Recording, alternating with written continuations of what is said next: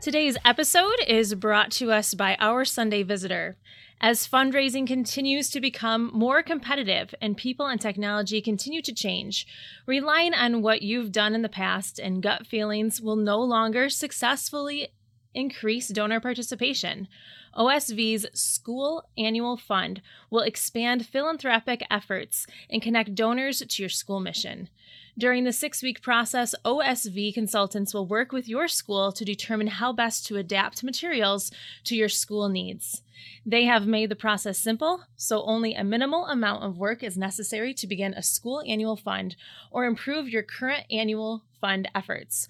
Call eight hundred, three four eight, two four four zero or go to O S V dot com to get started.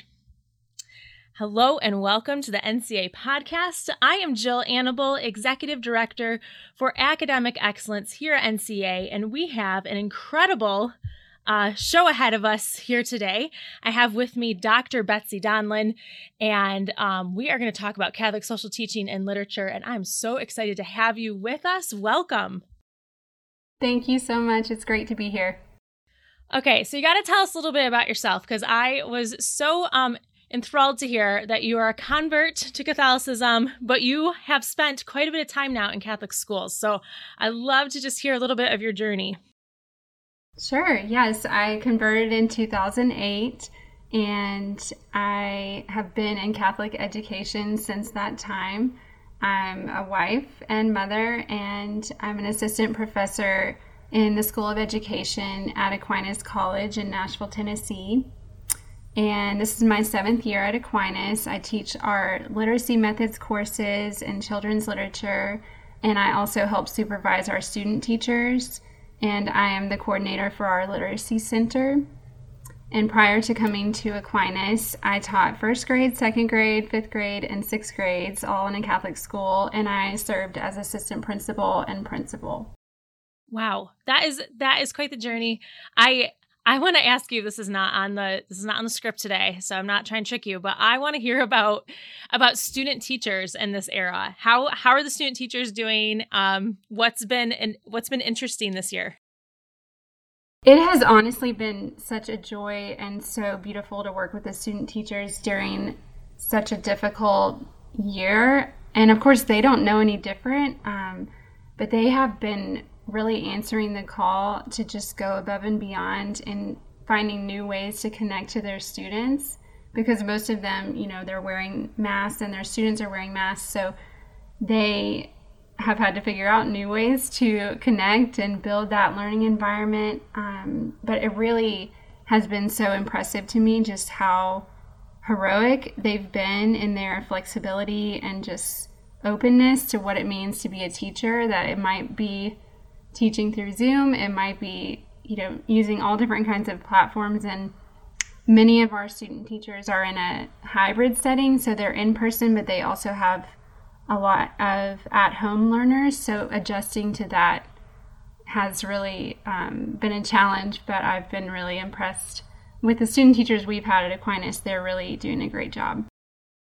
That's great. I, you know, and, and looking back to the last year, it's been incredible to watch how first-year teachers and student teachers, they have really um, maybe have been less affected, because it's not just, we're all creatures of habit. And I think over time, you just, you envision the school year going a certain way. And uh, yeah, it's, it's exciting to see the next generation of, of teachers among us. So that's great. Thanks for doing that, that work too. Um, all right. So we got to talk about Catholic social teaching in literature, um, and really as an integration throughout content areas in Catholic schools. Um, as a former teacher, I loved uh, referring to the seven themes of Catholic social teaching from the U S C C B website. I felt like that was an approachable wording of Catholic social teaching for my high school students. Um, but in your session, so I want to, I guess I need to frame this a bit. Um, at N C A twenty twenty-one Ignite, Unite, Inspire, our big event uh, virtual this past year, this past spring, you had a great session on this topic. And that's why you're here with us today, is that people are very interested in this topic. How do you integrate um, talking about Catholic social teaching as you teach literature, as you teach fiction? And um, it was funny, I didn't even tell you this, Betsy, but on the day that we first spoke and said, hey, yeah, you should come on the podcast, I then had a principal approach me and said, hey, I, I know the event, you know, that we have people still watching sessions from um, from convention because they're still available until July eighth. And so she said by name, she said, I just saw a great session on Catholic social teaching and literature, and I think I'm going to use that, have all my faculty watch it, and we are going to use it to map out our scope and sequence for liter- specifically for which books and which Catholic social teaching they have. And I thought that is funny because I'm going to have, I'm going to have Doctor Uh, Doctor on the podcast. So very, very good timing to have you, um, to have you with us. Um, how did it go recording your session? Um, and have you done a lot of work in this area? That is so great to hear. Thank you for sharing that. I have been teaching children's literature for a while now, and um, specifically with Catholic social teaching, because I also teach our social studies methods course, and so a lot of our students take both of those classes, so it's nice, the integration. Um, but the piece about how can we integrate Catholic social teaching into the children's literature that we're already using, or if we're not already using books that we could or should be, how can we adjust our curriculum? It's just something I'm really passionate about, and it, it just brings me a lot of joy. I think most Catholic teachers would say, yes, I am incorporating the themes of Catholic social teaching, but then when you look at the nitty-gritty, how is my classroom structured day to day? What does this look like um, in specific lesson plans, or how I differentiate, or what we talk about, how we discuss a text? I think there could be more intentionality there. So that is kind of where my session came from. And we also did a webinar on this topic um, through Aquinas. So just trying to push teachers a little bit, like, you're already using these themes, but how can we be more intentional in discussing them with students, and then hopefully leading students to think through them themselves um, and bring them to every aspect of what they're studying. Yeah, no, that's, that's great. And I think, you know, as a, I remember my first week as a high school, Catholic high school teacher, it was, or I guess before I started, it was very um, evident that I had, you know, I had to incorporate Catholic social teaching into what I was doing, but how I was doing it or how I was accountable to doing that was a little fuzzy. You know, I wasn't quite sure um, where I was going to be intentional, but, um, But I think that is pretty universal. Um, this is very approachable. The seven themes of Catholic social teaching are um, are easy to understand. Uh, my high schoolers could could pinpoint things, and they could start pointing out where they're seeing this or not seeing this in the characters um, that we are studying. But I'm just going to, I'm going to go through the seven. I want you to tell me, I guess the next question, I'll give you time to think about it, is which is the most difficult for teachers to integrate? And you can talk about any content area you want. Um, but which ones do you have to be more intentional about? Because it's maybe not going to come up naturally in conversation. Okay, so our seven are life and dignity of the human person, call to family, community, and participation, rights and responsibilities, option for the poor and vulnerable, the dignity of work and the rights of workers, solidarity, care for God's creation. Um, what comes to mind with difficulties teachers have had? Sure. Yeah, I think in general, it's important to just keep in mind that these, because these themes are already existing in our school day, but we're just trying to bring intentionality to how we talk about them or how we um, make this more meaningful for students, that none of them are hard to integrate. It's just um, how can I take what I'm already doing and making it richer? So I would say the the themes that maybe can have some barriers sometimes would be solidarity, or maybe dignity of work and the rights of workers. But I think just starting with how can I model this for my students? So for solidarity, how can I model, even at an early age for students, how to speak up and act on behalf of others. And this happens all the time in a school setting. So just modeling that, you know, for you as an adult, but then leading your students to do that as well. And then incorporating children's lit. So I love, I tell everyone to start with Ruby Bridges, and um, it's really simple text in terms of text complexity, but the discussions you can have around it. And there's a little movie of the story of Ruby Bridges also, but a lot of the themes connect. So if you're using Ruby Bridges to kind of teach about solidarity, you're also talking about life and dignity of the human person. And for me, that's all of the other themes are around that first one of dignity of the human person. And for us as teachers, asking ourselves daily, how am I celebrating the dignity of each of my students?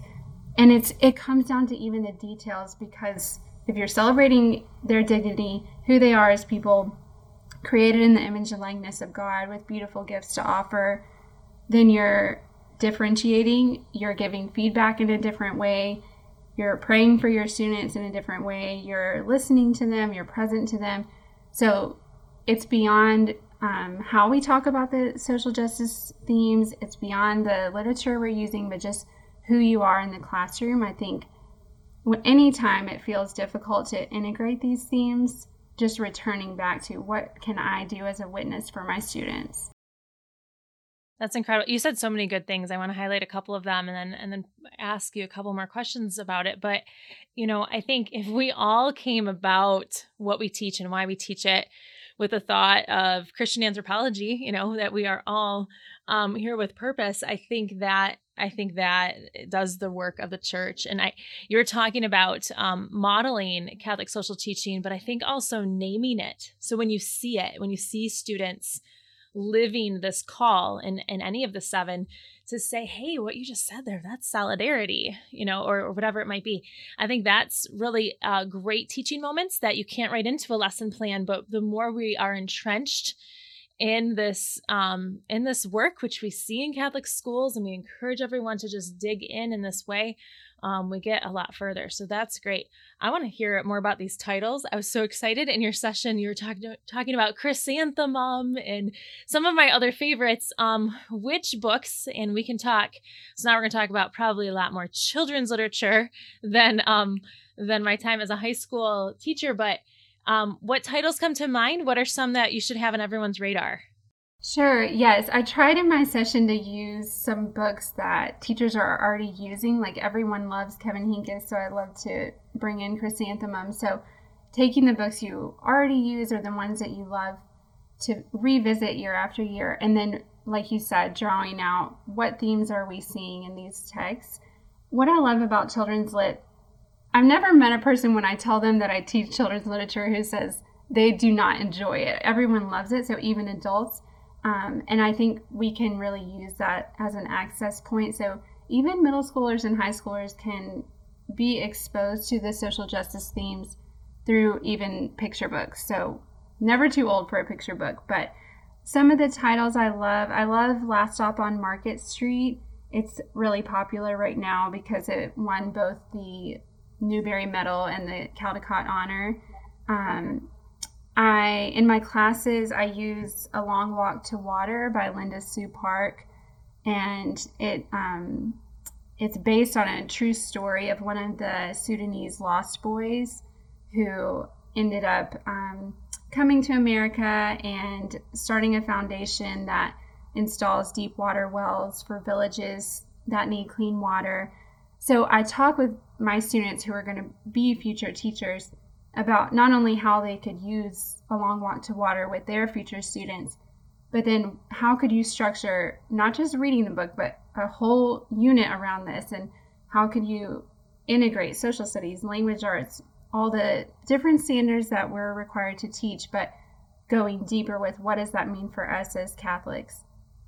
Um, I also love Esperanza Rising Um, by Pam Munoz Ryan, and um, I've used that for my children's literature class, but again, that's another one that can be easily integrated with social studies or the social justice themes. Um, I have used The Name Jar about a girl who came to America from Korea, and is worried that no one will be able to pronounce her name, which is Yoon Hae. So her classmates all write down different name ideas for her, and they leave them on her desk, and she looks through all of them, and then she decides in the end that she wants to keep her her name because it means grace. So I think it's important for, for teachers, yes, in your text selection, what books am I choosing? How are they bringing out truth, beauty, and goodness? How are they showing virtuous characters? But then also, what will I do with this text? What discussions can we have around it? So many great titles were mentioned in your session and now, and it just, it reminds me of the work that teachers do throughout the summer. You know, you kind of look at that lesson plan book for the next year, you decide which titles to go with.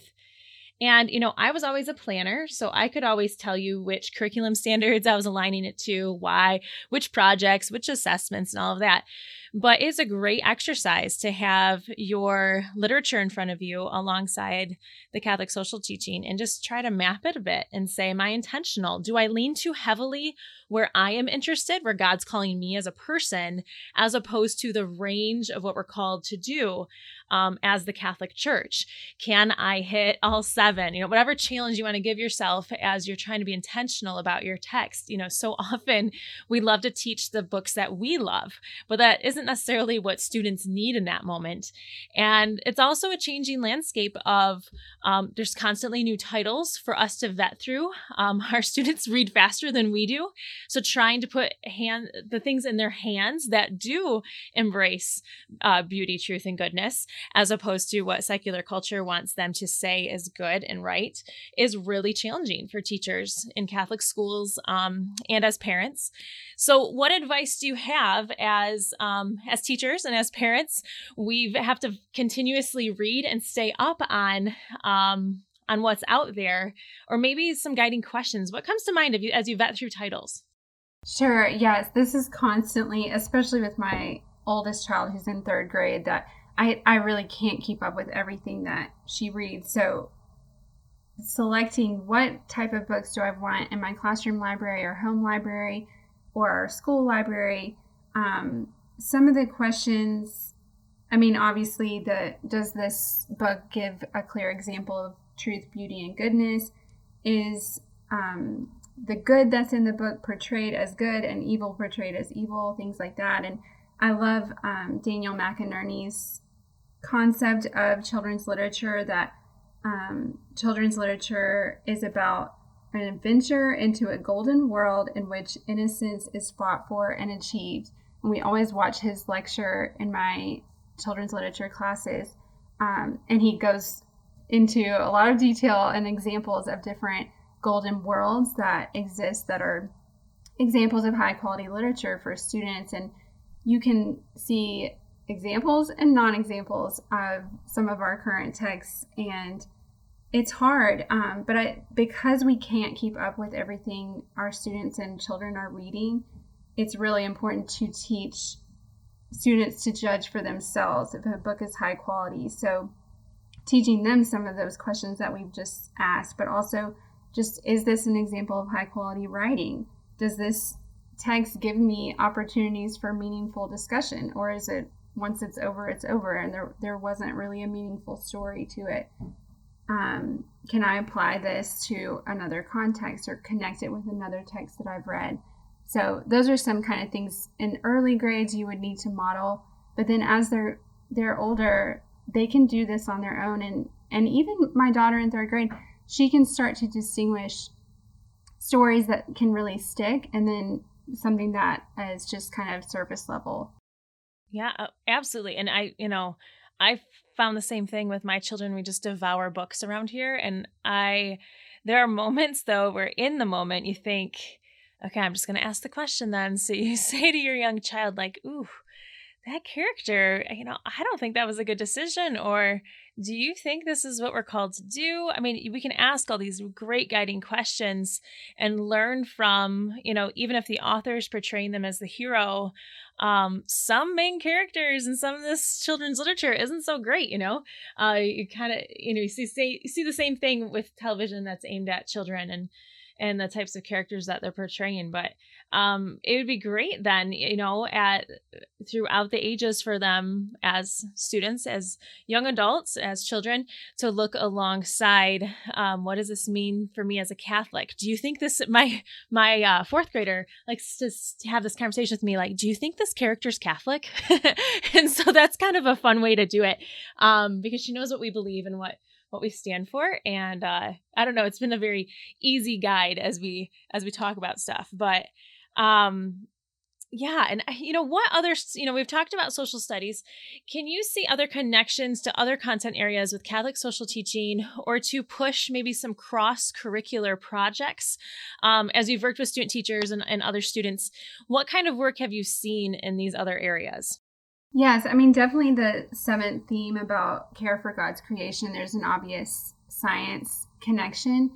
But I tell my students, no matter what grade level, in your planning process, and of course, when we get our students, some of them have never written a lesson plan before, and then they're building up to the student teaching semester and they're writing them all, all the time. But in the planning process, yes, ask yourself what standards and what activities, what assessments will I be using? But then challenge yourself, how can I incorporate children's lit? And then from there, high quality children's lit, and making sure it's a text that's worthy of our students and worthy of their formation, and um, how we're forming their moral imagination even early on, just the things that we want them to think about. And because with children's lit at all ages, even adolescent lit, it stays in their mind, that they replay it like a movie. So we want to make sure whatever image and whatever movie we're we're kind of sticking in there is something that's high quality. Yes. Oh, absolutely. And to surround them with characters so they can learn from is, is incredible. I'm wondering, um, you did a great moment in your session for us. Um, again, I'll All participants can still access um, the N C A twenty twenty-one sessions, and so you can look for hers, where you talk about writing about literature. And this is my other passion, is having all of that assessment and all of that writing to be very meaningful. And, you know, what types of questions you're talking about, moral imagination and other things, um, you know, talk to us a little bit about different projects or different guiding writing questions that you think are universally adaptable um, as teachers navigate. How do you build something that is an assessment that isn't just regurgitating and summarizing what they read? Yeah, I think there's a beautiful opportunity in writing to really get to know your students more than maybe you can in a whole class discussion or just in general conversation. Because, and of course we see reading as breathing in and writing as breathing out, that they go together and they flow from one another. So you're learning about their reading comprehension, but beyond that, what are they seeing in these characters? If it's a fiction text that they're writing about, are they asking themselves, how should I live my life? You know, like you were saying about your child, is this character Catholic? You know, what um, what kinds of things are they pursuing? And what do I think is worth pursuing? What do I think leads to fulfillment? Those kinds of things. So in their writing, we start to see, are there gaps in where I'm leading my students through my literature instruction? Um, I think a lot of times we can learn a lot, even from simple compare and contrast of characters. So if you do encounter a text that maybe doesn't have a virtuous character, and then you do a compare and contrast, let's compare that character to Lucy from Lion, Witch and Wardrobe or something, that you draw out, what is the difference here? Instead of just saying, this is, this is an example of virtue and this isn't, but what is it that we're noticing? Um, And sometimes just those open-ended questions can be the best opportunities to learn where my students are. And then in your feedback, that more than just how did they do with their grammar or sentence structure, but how can you ask those probing questions, go even further about what did, how did this character respond to that moment of suffering? Things like, you know, kind of more pointed questions, so you can lead them in that way. But Um, another thing we've done for our student teachers at their second placement for student teaching, they do a virtue journal, and they're themselves focusing on a different virtue each week.